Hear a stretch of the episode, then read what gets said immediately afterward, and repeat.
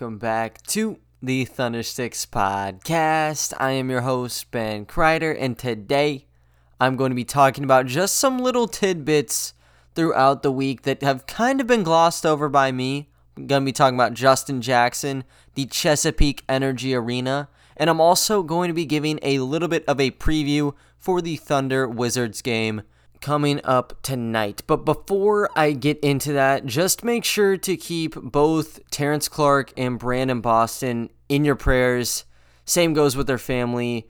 If you guys did not hear the news yesterday, there was a fatal car crash that involved Terrence Clark, projected to be bottom of the second round pick, 19 year old, bright future ahead of him. Like he was going to get drafted and he was kind of in a difficult situation growing up, finally being able to kind of get all that work in and provide for his family. He got in a car crash, drove past a red light, hit a pole, and he was pronounced dead at the hospital. And then right behind him, Brandon Boston was not hurt, but he was in the car right behind Clark's. So you would have to imagine that he definitely is probably not in a great state mentally. So just make sure to keep them in your prayers. Same goes for the family. It's much more than basketball here. And it's just another reason to, you know, not let any day slip away. Like, don't take anything for granted. And just make sure to keep both the Clark and Boston families in uh, in your prayers. But moving on to the Thunder, I wanted to start talking about Justin Jackson. And this is a move that I discussed. Well, actually, I didn't discuss. I might have hinted at it a couple days ago. But this is a move that happened all the way back on Wednesday. So I think it's about 48 hours removed from the official news. So I'm very sorry for being a little late on the ball here. We've just been really crammed on Thunder News, so it's been hard to kind of squeeze these tiny stories in. I wanted to pack them all together, and I think this was a good day to do it. So, just starting off with him, I mean, there is actual news coming in from his side of things. And the last time Justin Jackson was on, even on the NBA map, it was with us, and it was him getting waived. He got waived April 5th, and in order to be playoff eligible, you needed to get waived by April 9th. So he made that cut. And that meant, you know, if any team wanted to pick him up from the buyout market, he would be good to go. That ended up happening. And the Milwaukee Bucks officially signed him to a two way contract. But before I talk about that, I just want to say, like, him getting waived April 5th seems like a couple months ago. Like, time in the month of April has been very slow, racking up loss after loss. Like, it does not seem like the timeline is correct there. I think we got Justin Jackson out of the way, and that's when we started bringing in Jaylen Hoard and Justin Robinson. It seems like they've been on the team for like two months at this rate. Like, this losing streak has just been slow, super slow, and every game seems twice as long as normal games. Like whenever it's super competitive, it goes by in a flash. But with the with the typical games we've seen, the pace is usually a little bit slower. You kind of get a thorough evaluation of everybody. And I think because of that, just the time is so just jarred right now. Like I cannot believe that we are just about like what three weeks removed from Justin Jackson getting waived, and not even. Seems like such such a long time ago, like I said. But yeah, he finally got inked to a deal, and he's going to be with the Milwaukee Bucks on a two way. And with that, it's really just going to be a one year contract for him because even excluding the fact the Milwaukee Bucks only have, I think, 14 more games, or they have 15 more games, but excluding that fact, a G League two way contract is going to give you 50 games in playoff eligibility, anyways. So it didn't even matter. Like, you could have signed him back in February and you would have been good to go. And whenever they added playoff eligibility, that was just even more adding up to that testament. So he's going to be with the Milwaukee Bucks. He's going to be rotational piece at the three and the four. And also, if you ever need some help in like a playoff run, he will be able to play, you know, like 10 to 15 minutes off the bench, kind of what he did with us, except now it's on a much bigger stage and probably a bigger platform for him. Like with the Thunder, he was kind of just a hidden secret. Like I saw, there's really not a lot of attraction to getting Justin Jackson. Now he's going to get time with a actual contender, and hell, just stringing together a couple of big performances might get him a contract. He didn't look bad with the Thunder, and it took him like two, two, three weeks to get a deal. And with the Thunder, it was a little bit different. Like I don't know how to describe Justin Jackson's tenure with us. He only played 33 games and he was so wishy washy on when he played. Like to begin the season, he downright did not look playable, to be quite honest with you. His floater, like his 20 foot floater, runner, whatever, was so just staggering. Like whenever you saw it, you, you kind of had to do a double take on it because I've never seen anybody do 20 foot runners, especially when there's someone having a hand in your face. And Jackson's not fast. He's not bouncy either. So it's just push shots almost all the time. And they weren't going into the preseason. To start the year out, he was bad. It looked like Justin Jackson was a waste of a roster spot. Looked like Frank Jackson should have had it. Probably still should have in retrospect, but that's for another day. Anyways, it didn't look like he was on par with the roster because honestly, he did not. He was playing really, really bad. And from three, we got him in as a trade chip from the Mavericks as a sharpshooter, and he wasn't shooting the ball at a very effective clip either. So it didn't seem like he had a serious spot.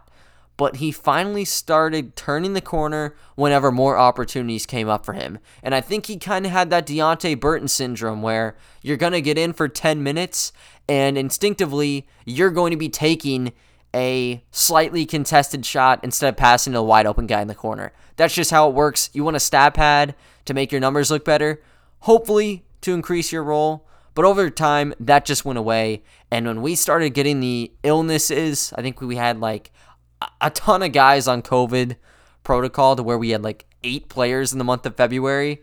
Justin Jackson was one of the lone men standing, and that is really where he went off. If you guys remember, he had a three game stretch of dropping over 20 points a game. I believe it was average.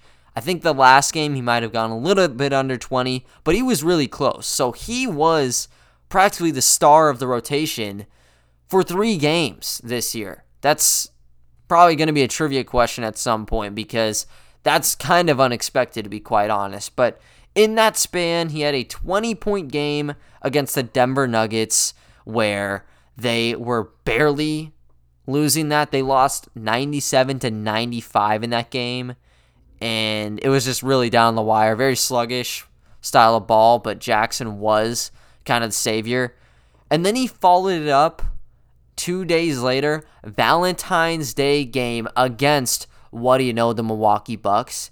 And he dropped 22 points, including the game sealing three I'm talking pull up, top of the key, rattled around the rim four times, and just barely squeezed in the cylinder. And they took the game 114 to 109. And then the game after that, he looked very solid. So he had that three game stretch where he looked like he was an actual piece, and it was could he actually carve a rotation? And then whenever you started getting everybody back, slowly but surely his role diminished back to what it was at the beginning of the year and in the midst of like January, which was you're not going to be playing unless we need you in terms of someone's hurt or there's foul trouble or something along those lines. He wasn't readily being called upon and he wasn't in the active rotation. So he was kind of just taking deep dives in and out of the rotation and he still got consistent. Like by the end of the time he was with us, like the last month, I'd say, the month of March, he looked pretty sweet. Like he did look like a key rotational player. But the fact that he's already 26 years old and he was on expiring, it didn't really have him as a long term asset. So when we heard from Adrian Wojnarowski that a team actually called on Justin Jackson's availability come the March 25th deadline, you already know Sam Presti would have been all over it. And as fans, we kind of wanted him gone because he didn't fit the bill. And if we're going to get a second round pick for him, of course you're going to do it. That deal never came, though, and it led to us, you know, giving him the boot. But in his 33 games, he was good. Like I mentioned that three game stint, it was much more than that where he looked very, very solid. He averaged 7.3 points, 1.7 rebounds, and 1.5 assists in those contests. And he shot the ball all right from three. Like, I'm not going to overhype it and be like, oh, he was everything we asked for from distance. He was very, very rocky, and I'm being dead serious. Like, he would have games where he could not hit the side of a barn, and then he looked really good. Overall, though, he shot just over 30% from three, shooting around three and a half a game. So not terrible, but definitely not where you want it. For comparison, I think Darius Bazley has been stooped around 28, 29% for most of the year. And when we've looked at that, we are not very appetized. So it wasn't a very good three. Jackson's stat line isn't for a guy who was coined a sharpshooter entering our camp and just throughout his four year career. It wasn't pretty, but now moving on to Milwaukee, I guarantee that he's going to be able to find some open looks, whether it's from Giannis, Jrue Holiday. They have playmakers to get him wide open. So I'll put it that way. He's going to be able to get some pretty open shots on catch and shoots. And assuming he's going to be in the second unit and maybe even the third unit at times, he might have to create his own offense. And he did not look bad, like I said. To finish the year out, he was making pull up shots. He was able to drive inside and get the runners to go. But I don't know if he'd be 100% proven. Like his game is just so weird. It's six foot seven. He is not really huge, like size wise. So against a typical 6'10, like 240 power forward, he's not going to be able to hang there. And then if you draw him down to a small forward spot, someone's going to blaze right by him. Like he's not fast. So he's kind of a weird puzzle piece, but he, he was able to figure it out. He was able to fill into our system, and I would assume he'd be able to do that with the Milwaukee Bucks. So he's going to get his time with them to kind of prove himself. He, I'm assuming, would not have gotten a full scale contract if he just finished the year out with us and he hit the market. Obviously, that's a whole ton of speculation there but he was not a early pickoff in the buyout market. Like it took time for things to surface for the Milwaukee Bucks to jump on him and eventually sign him on this two-way contract. But yeah, I mean he gets that second chance here and I think honestly I don't remember if Justin Jackson asked to be waived. I think I might have read something, but I don't think I reported on it.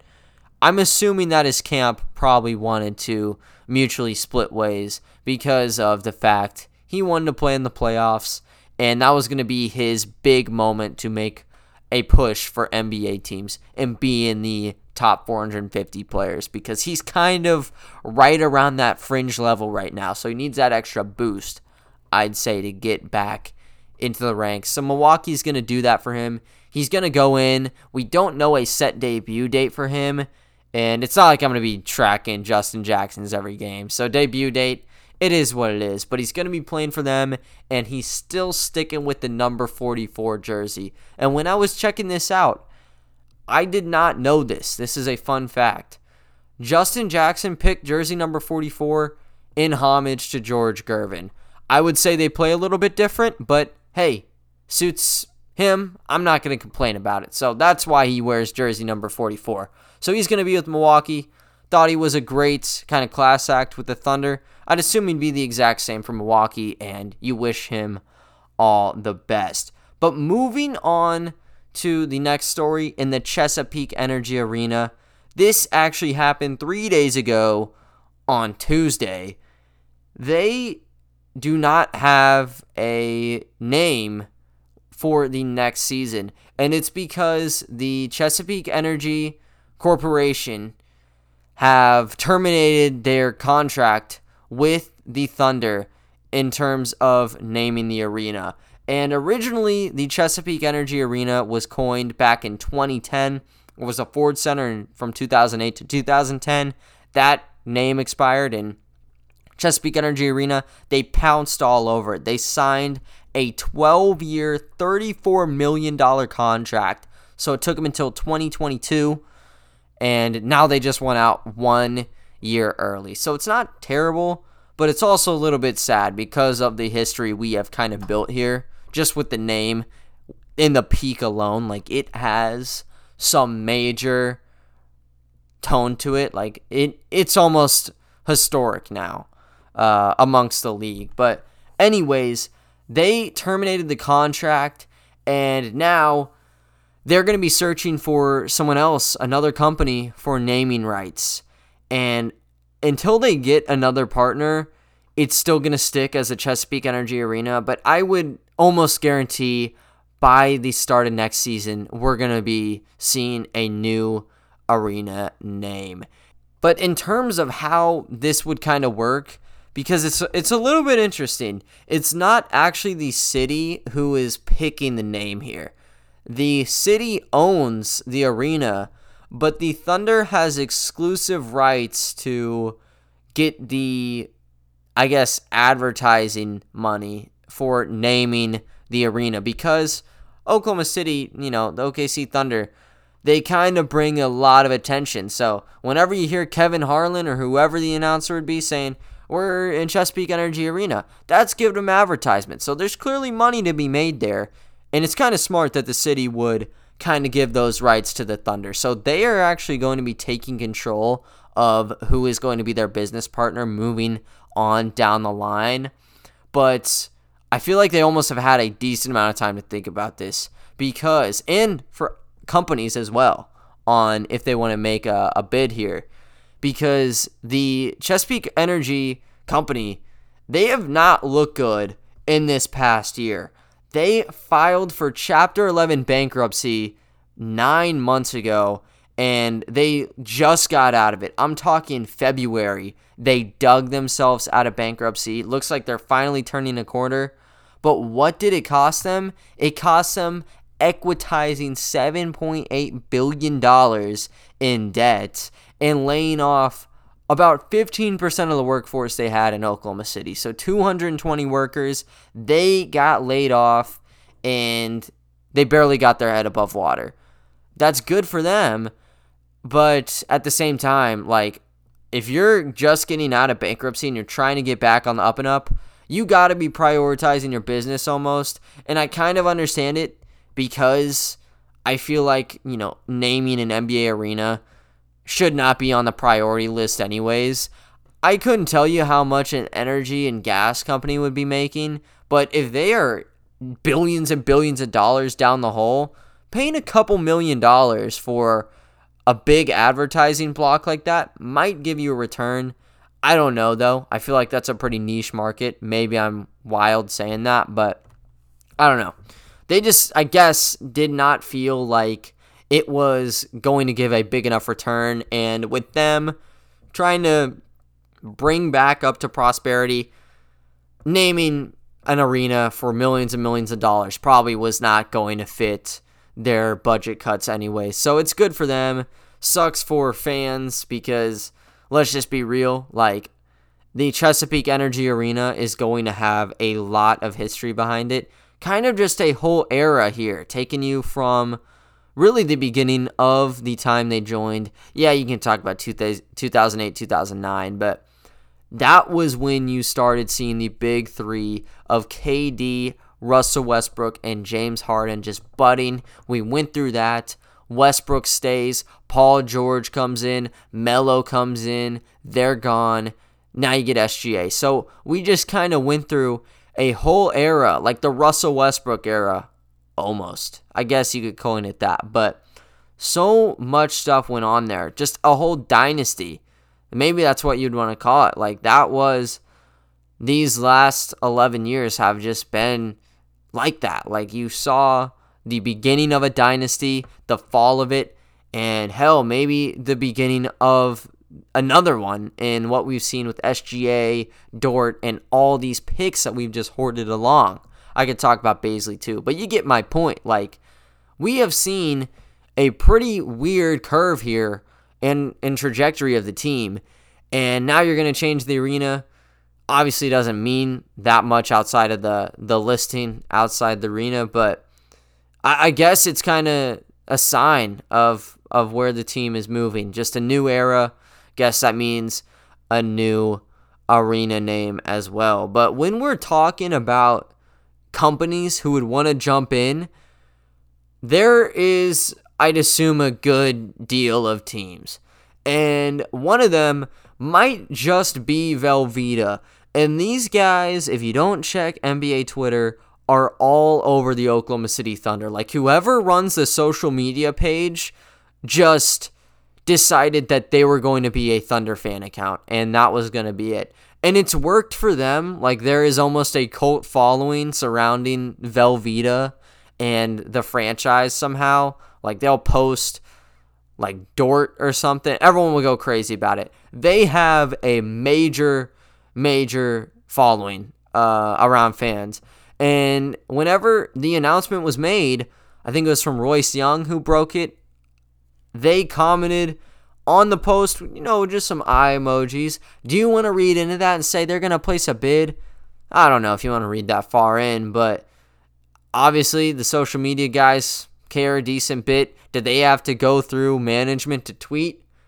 I don't even know because it seems like just some 30 year old guy rattling off tweets all day long.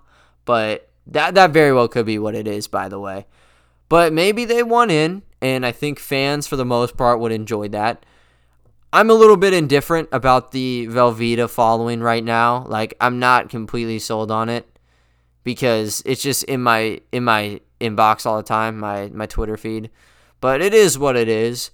I think in terms of what the name for a Velveeta themed arena would be, maybe like around the Velveeta Liquid Gold Bowl or, or something like that. That's the one I saw, like the Gold Bowl, Velveeta Bowl, just something bowl, because it makes sense. You, you know where I'm going with that, but I think that is one of the names that you can kind of see.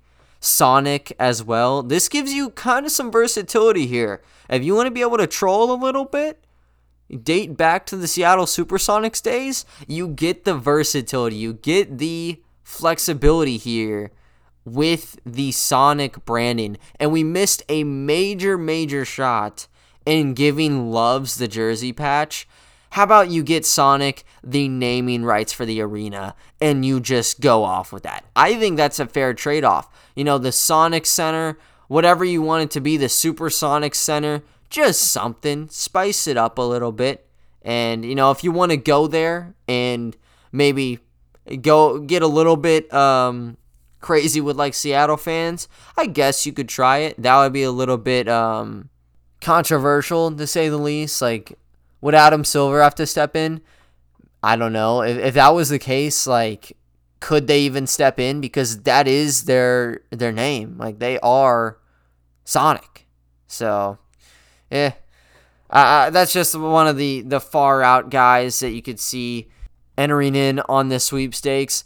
It kind of does make some sense regionally too, because if I remember correctly, I think the first Sonic was based and founded in Oklahoma. So you get them from where they're founded, give them the arena. Why don't you? I mean, they might be the biggest chain, definitely fast food chain in the United States from Oklahoma, maybe just in general in terms of stores. But they are huge in Oklahoma. They're huge everywhere. Everyone knows what happy hour is. Two to four, half price drinks, get a Route 44, and you're going to have a good time. But, anyways, outside of Velveeta and Sonic, that's where you get into the the kind of the, the head scratchers. Like, there's some un- uncertainty, I would say.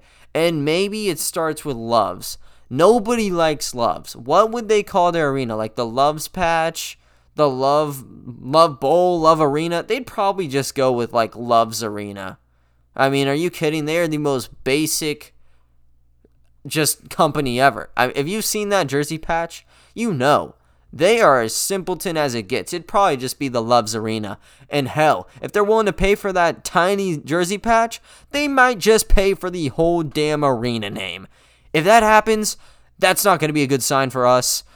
Kind of get that crystal ball out and make some projections, but I don't think anybody is a big fan of Loves um, being related to the Thunder. Like, if they had a cooler logo and they were flexible on the jersey patch designs, oh, I'd be totally for it. But it is just such a large, distracting jersey patch. It's just hard to get past it. Like you could try to make some combinations with that jersey, and I've actually kind of gotten used to it.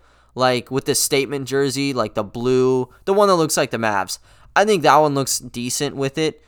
But, you know, on like a home jersey, like a simple white, blue, and orange, you just get out of nowhere a neon yellow and red. It's like, what is, why? Why? Give us like one of those super tiny patches where it's just some normal font and you can kind of customize the color there. Just give a little bit of give and, you know, actually share the love. That, that's a better one. But just give a little bit of flexibility to mess around with the jersey customization. It looks so much better. And maybe even in arena if that ever happens. But you got to get the fans on your side before you even get into the market for getting the arena name. And then obviously, you know, I, I tried checking back on 2010 to see who was in the race for the arena title. But there's always just going to be those oddball companies that you're going to see coming out of nowhere. Like, um, I don't know, Devon Energy. I remember those commercials. Those those were great. Where they like had, I think it was like kids. Like no no no, it wasn't kids. It was like um like an artist drawing birds or something in the sand. If they get the arena name, oh, I'd be cool with that. Those those commercials were sick, but outside of them, I don't really know. They're just there's just gonna be a random curveball company, like a ball arena or whatever it is, um, for the Denver Nuggets now. Where it's like, why? And we'll just have to get used to it. Whatever name it's gonna be, it's probably not gonna top the Chesapeake Energy Arena. Let's just be honest here. Like we, at least this is my opinion I'm kind of a big fan of like the three word names, like the Oklahoma City Thunder, Chesapeake Energy Arena, Vivint Smart Arena. I'm trying to think of more like three um, three word arenas or whatever. Smoothie King Arena. I, I think they might have changed theirs, but you, you know you know where I'm going. Like the Moda Center, is that what I want it to be named? Probably not. I want a little bit of an out of the box name where it sounds super sick. So if there's like a crazy company that joins in that I know nothing about, but they got a cool name, that's going to be good with me too. Just nothing basic. So, as I talked about, if Loves is in the market for the team arena name, you better start running because they their PR team's pretty bad, and so is their marketing team, based on what we've seen from prior performance from them. So just get ready for that heat wave.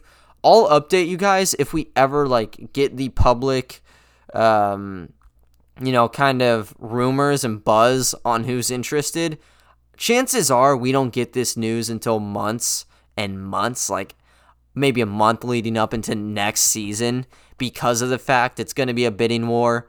And I don't really feel like they, the Thunder that is, have their hands pressed at all to make a deal right now. I think it's, you know, just whatever. Figure it out next year. Keep the peak um, until the end of the season, and then you, you work from there. So this is not going to be just a bang bang thing.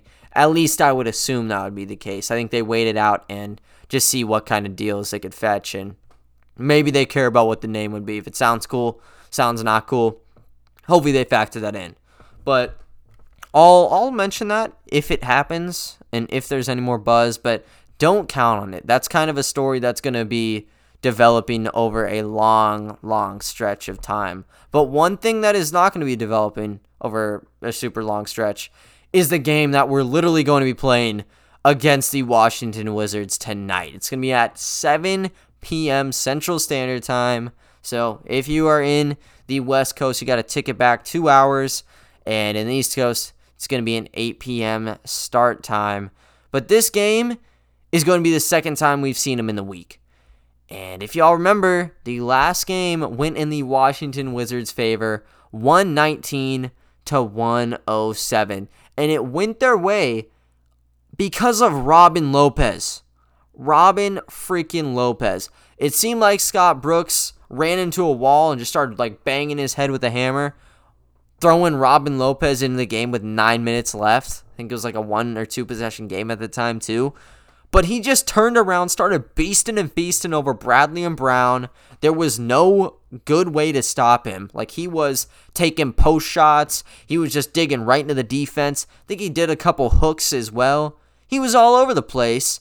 And he ended up finishing with 17 points on the game. I think he went 5 of 5 in the fourth, too. And behind him, there's like Davis Bertans on the bench. Shot 6 of 12 from 3, got 21 points, and uh, you can never forget, too, with Russell Westbrook and Bradley Beal. Bradley Beal had 30 points on the game, and Westbrook had a 13, 11, and 17 triple double.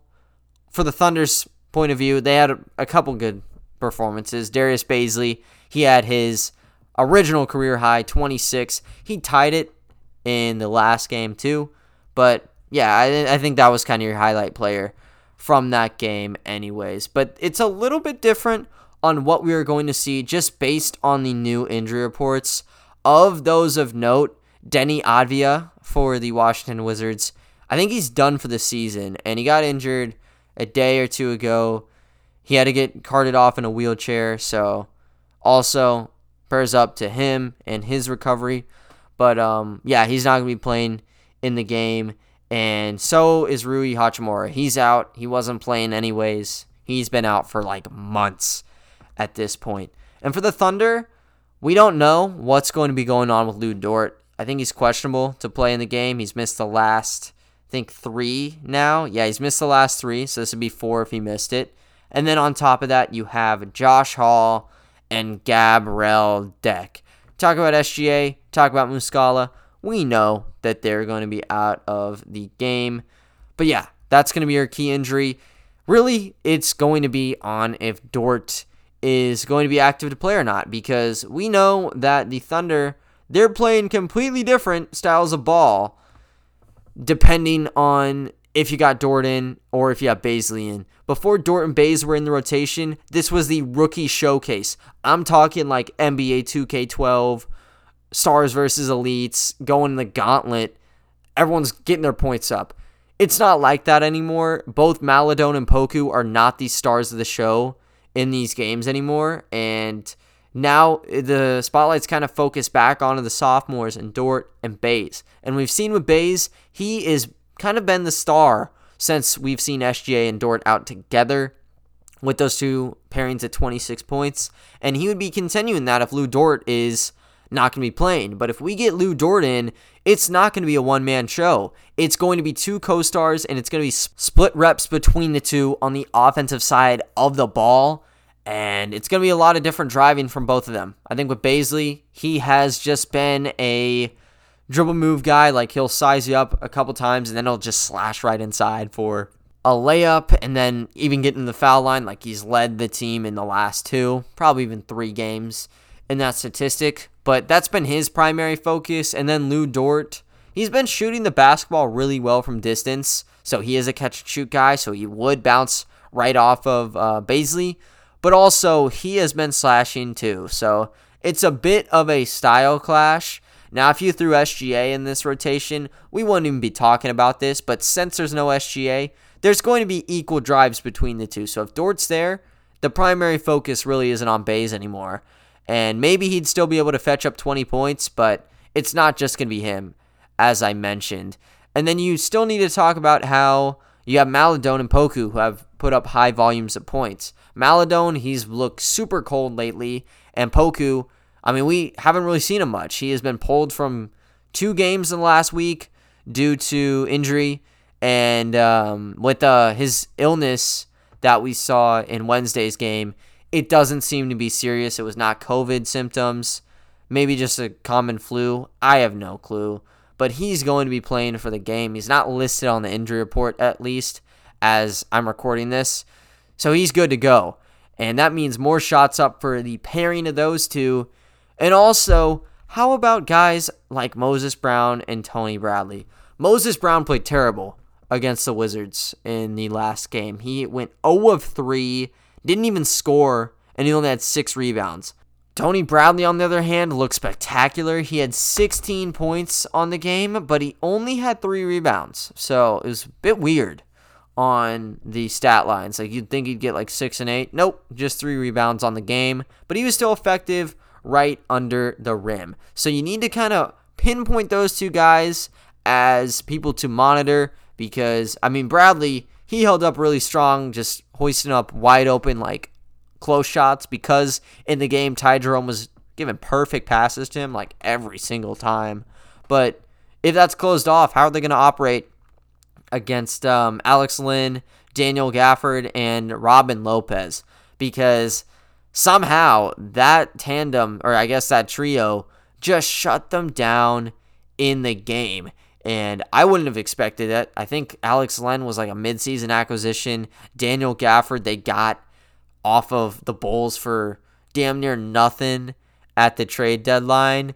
And then with Robin Lopez, I mean, if you told me what team he played for, I probably wouldn't have known. Like, maybe, I know, I definitely know now, but I just remember he was playing with Brook Lopez in Milwaukee last year. And now he's on the grid and he's a serious threat off the bench for them. So, a little bit wonky on what we saw from them. Do I fully expect Robin Lopez to go up for 17 again? I absolutely do not. If he drops like 20 or more, I'll have to do some crazy sort of giveaway. I don't know if, you know, I want to go fully into that yet because I need to work out the parameters, but I don't see a 20 point game in the equation for him right now. Like maybe 10 points, five rebounds, but I don't know if he's going to have that much success again. I think that the post is probably going to be locked up. That might be one of their primary focuses. But if the Thunder are going to win this game, they need to stop the three point shot, and they need to stop, in particular, Davis Bertans. He could not miss from distance in the last game, and it's because there was really no threat to him. And you're going to get Isaiah Roby in this game, which we didn't have in the last one. That's going to be major. And also, Kenrich Williams, if Svi Mykhailiuk is going to be in the uh, in the starting lineup again, we're going to have him off the bench too. So I think both of those guys, and Roby and Williams, can actually clamp up Bertans pretty well. So that can patch up that big, big hole that we had from uh, Monday's game. And then just basing off of that, I still think if Bradley's able to clamp up on Lopez, the bench, I think for the most part, should be pretty shut down. Like outside of those two guys, no one was really going crazy. I mean, Daniel Gafford had 13 points, so he's a primary focus, but lock down that paint and uh, make sure Bertans isn't in threes, second unit's going to win that battle. Because outside of that, they only have Ish Smith, Cassius Winston, and Garrison Matthews. At least those are the people who played. They're not really that good. Um, so you can test them. They're not going to be playing a ton of minutes. It's going to be a lot of front load minutes for uh, the starters and Beal and Westbrook. But um, you know, when we get the chances with the bench guys, just let them chuck it at will because they were not making their shots in the last one, and I don't expect them to be making a ton in um, in this game. But you need to make sure that Russell Westbrook is going to be locked down. We had Darius Bazley guarding him in the last game, and it worked in the respect of Russell Westbrook wasn't driving down the court and getting free layups every play. He had to work for everything. He only shot 5 of 18 from the field and he went 1 of 4 from distance. The problem was, though, everyone was kind of clashing inside trying to help out. That's where you saw easy kickouts for mid range shots and three point shots because they ended up finding 9 out of those 10 threes off of Bertans or Bradley Beal. They were just spotted up, waiting for shots, and he found them in the right place. Even outside of that, too, like Russell Westbrook was dishing it right down inside for entry passes for guys like Gafford and Robin Lopez.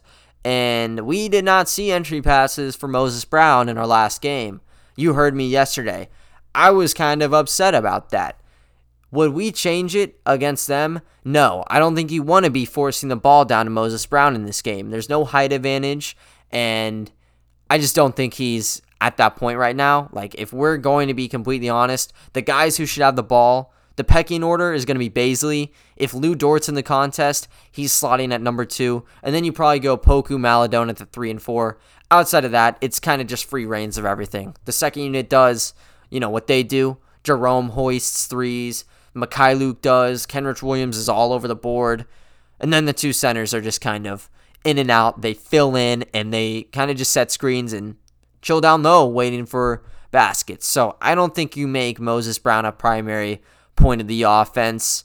He just hasn't looked like that. And if he's going to be starting with Darius Bazley and we don't have Dort, I don't expect him to be getting entry passes. I expect him, just like he did against Indiana, kind of just waiting at the block for Bazley to make his move inside. And if he misses his layup, that's when he goes into attack for points. But I don't think he's going to be kind of gifted any points whenever his matchup in Alex Len is a pretty respectable center, believe it or not. So I don't think it's going to be his kind of game where he's the number one guy, but he's shown games where out of nowhere he'll get a double double in about like eight minutes, anyways. So could it be one of those games? Of course it could. But I just don't expect the game plan to be let's try to throw it inside him, especially when he shot 0 of 3 whenever they played last game. So expect for Bazley to be the number one guy again. Will he eclipse the 26 point mark? You hope so. You want to see him improve. The biggest deal with him is is he able to get a fine tuned game where it's inside and outside where he's dominant? We've seen it from mix and match like one or the other. We want to see both and this could be that game for him. You also want to see the rookies kind of get back into shape because they haven't looked good this week. And also Svi Mykhailiuk because he just came off a 20 point game. I would assume, like I said, if Dort's out still, he'd be a big option in the starting unit. And I just want to see him kind of work from the perimeter a little bit more and kind of base it off of that. Just one little stat you need to kind of think about though from this game to the uh, or last game to this game is the fouls because the fouls were the glaring hole in the performance that kind of sunk them down into the loss. They had 26 fouls in this game. I believe that was a high of the year for them, and because of it, it led to the Wizards shooting 29 free throws. 29. And that was kind of the difference maker in the game. So you can't be just hacking people away and getting them to the free throw line. No free points should be given out.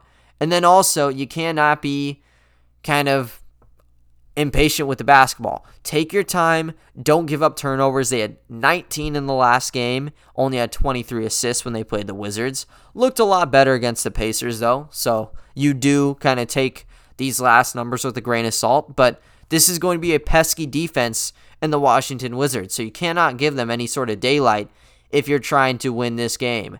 I will say, when it comes to us, free throws were our strong suit against the Wizards. This was when Bays had 13 free throw attempts, sunk 11 of them. So this will be probably another paint focused game unless we get Dort and then he goes off for like 45 points again. So we'll see if he plays. It's going to make a difference here. And if he does, I will suggest you guys check out on Twitter. I'll be doing kind of updates leading into the game, and I'll just kind of set the uh, set the table read before the action gets going at 7 p.m. But other than that, though, guys, that is going to wrap up today's episode. I thank you all for listening, and I will talk to you all next time. See ya.